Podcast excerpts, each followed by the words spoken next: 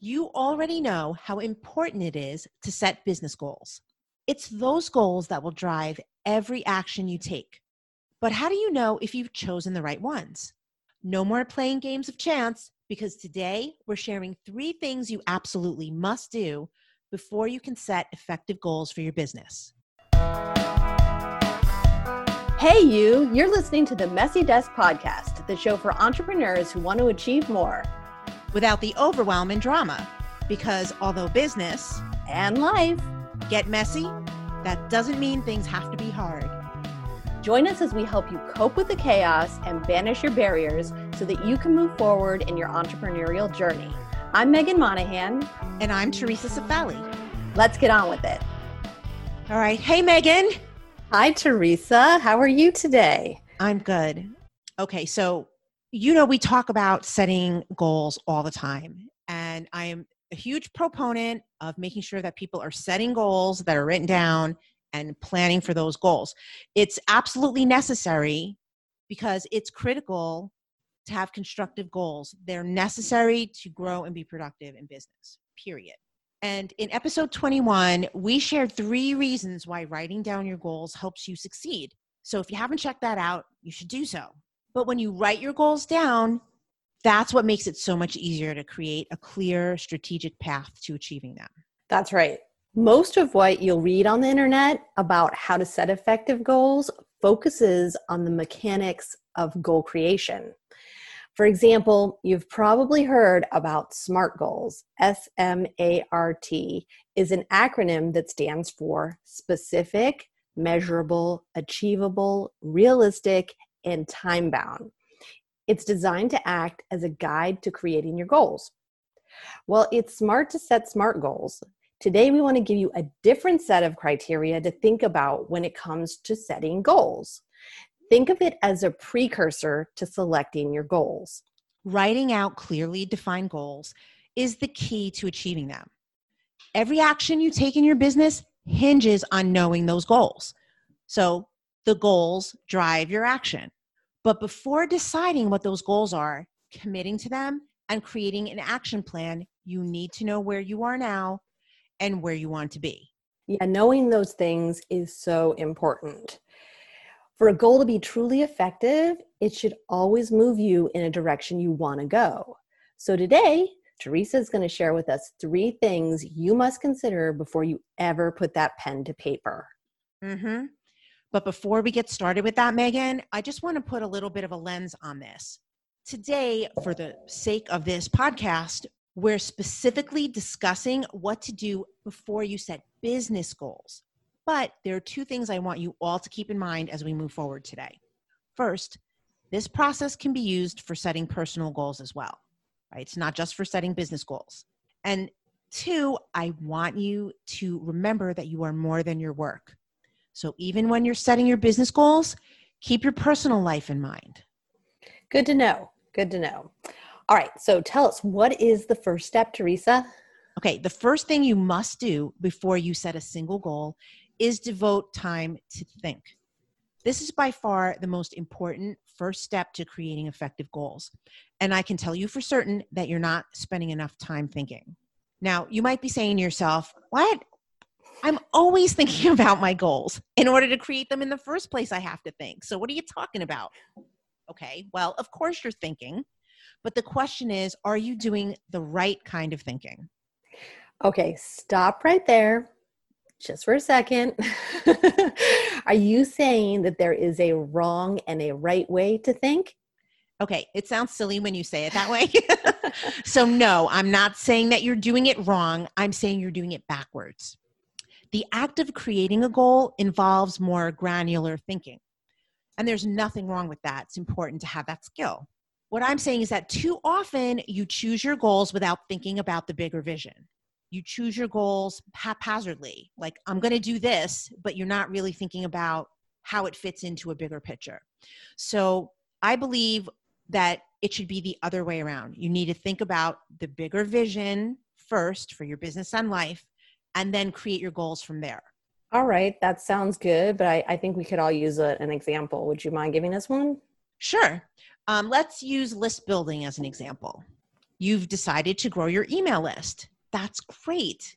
You first think about how big you want that list to be. So you create the following goal I will add 5,000 new relevant email subscribers to my list in the next six months. Now, that's a very clear goal. It's certainly SMART, right? That acronym. But what is the purpose of the list? What is it helping you to do, have, or be? Did you consider the bigger picture before creating the goal? Is it relevant for the type of business you're growing? Or did somebody just tell you you need to have an email list? Um, and will that email list take you in a direction you want to go? So, having a list of 5,000 relevant email subscribers would be super helpful if your vision is to create a business that sells digital courses, let's say. But it might not be so helpful if you're building a high end coaching business that survives and counts on networking and referrals. All right, I get it. So, what you're saying is that first you need to think about what you truly want, then you can decide the goals that will help you get it. So then, how should you focus your thinking then? There's no set of fast rules when it comes to thinking, right? It's thinking. But you'll want to create the right environment and make sure that you're asking yourself the right questions. Okay, let's start with the environment. How do you create the right type of environment for thinking? First, carve out time when you can be alone. How much time, whether it's a half an hour, a couple hours, whatever go into a room where you can close a door or choose a time when the house is going to be empty. Now, we understand that some people may have kids at home doing remote learning or significant others still working from home. So, if you have people in the house, make sure you communicate that you need a couple of hours of quiet time. Right. Communicating is always a good idea. You can also go out and be in nature if that's your jam, right? Just go for it go to a park or a nature preserve or it's somewhere that's special for you as long as it's just you and your brain. And when wherever you've created your space it's then time to daydream. You know like you used to do in math class when you were in high school. You pegged me. Just dream about what you want your life to look like. So since we're talking about business today here are some questions to consider to focus your thinking around your business. So um, could be how do I feel about my business right now? What's my favorite part about what I'm doing professionally? If I could do anything I wanted, would I still choose this business? What am I doing really well? Or what can I improve? How much revenue do I want my business to generate in one year? How much do I want to generate in five? The point is to just think. Don't write anything down. Leave yourself space to be with your thoughts. Those questions are a great place to start. Of course, there will be other things that you may want to consider. It's not important to get it perfect, it's important to start. It takes practice to daydream. At first, you feel like you're goofing off. You will most likely resist this activity altogether because you think it's a waste of time. It isn't. You will learn so much about what you really want from work and from life. Yes. Once you spend time thinking, what you want will become so much clearer. And when you're clearer on what you want, it's easier to craft effective goals that support your vision. So, Theresa, I'm curious at what point do you start writing things down? Because I'd be afraid that I'd forget everything I thought about. Plus, I enjoy the process of writing down my thoughts, as we know from previous podcasts. Right. Yeah, that's a fair question. The goal of thinking is to free up your mind to wander with no constraints.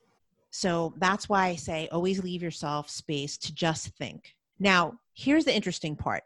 Once you stop that activity, you're not really done. Your subconscious will continue to work in the background. New thoughts and visions will emerge. And this really isn't a process that you can rush, but really give yourself time to think freely. And once you've spent time doing that, then you can start putting pen to paper. Or you can make it even more fun by creating a vision board that contains imagery of what you want to build. I love that suggestion. It's kind of like the writing process. Before you can create effective content, you first need to know the goal of that content. With goal setting, you first need to know your vision before you can set effective goals. All right, so after you've spent time thinking, what should you do next?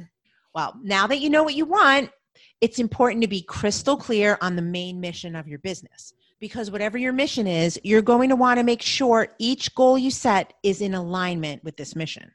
Yeah, having a mission is critical. If you already have a mission statement for your business, look it over. Does it align with where you're thinking? If not, then spend time reworking that statement or just start over. I actually just created three mission statements yesterday, one for each business website or channel. The mission helps set a North Star for your business. So if you haven't created a mission statement, take time to create it. It will help you make decisions about the goals you set. That's right. So before you create a goal, know your company's mission. Some example mission statements could include to help busy professionals achieve optimal fitness through providing easy, healthy exercise plans so they look and feel great. Or to help entrepreneurs achieve their goals by teaching them how to identify the right actions to take in their business in order to create more happiness and prosperity. When you have clarity on your mission, it's easier to decide on effective goals that move your business in the right direction. And by the way, don't let perfectionism keep you from completing this step. Your mission statement will evolve as you do, so make a for now choice. You can always change it up later. Remember, people, embrace the messy moments. All right, so what's the last thing to consider before you can set effective goals, Theresa? So let's just recap. Now you know what you really want when it comes to your business because you've spent time thinking about it, right? And you've crafted your mission statement so that you're clear on your business's direction. Next, you'll want to know how your business is currently performing and if it aligns with the direction of your mission. You'll need to do a little digging to figure out where you are now in order to get to where you want to be. These are the key areas you want to look at, though they may vary depending on your business. Some may include sales, marketing, like your social media, content marketing, etc., budgeting, overall income or profit, client retention, market share, hiring or growing a team, and customer satisfaction. To see how you're doing in each of these areas, you'll need to do some investigative work, which I know Meghan loves. you know it. Research is my favorite. Knowing the data for these key areas will be helpful when choosing your goals. Your research could involve digging into your website or social media analytics, doing some competitive analysis, talking with your employees, and looking at how you've performed in different areas year over year. Which areas are you doing well in? Which areas are you struggling in? Where are your competitors doing well? What changes are coming in your industry that could impact your business success in the coming years? These are all really important questions to ask as you do your review.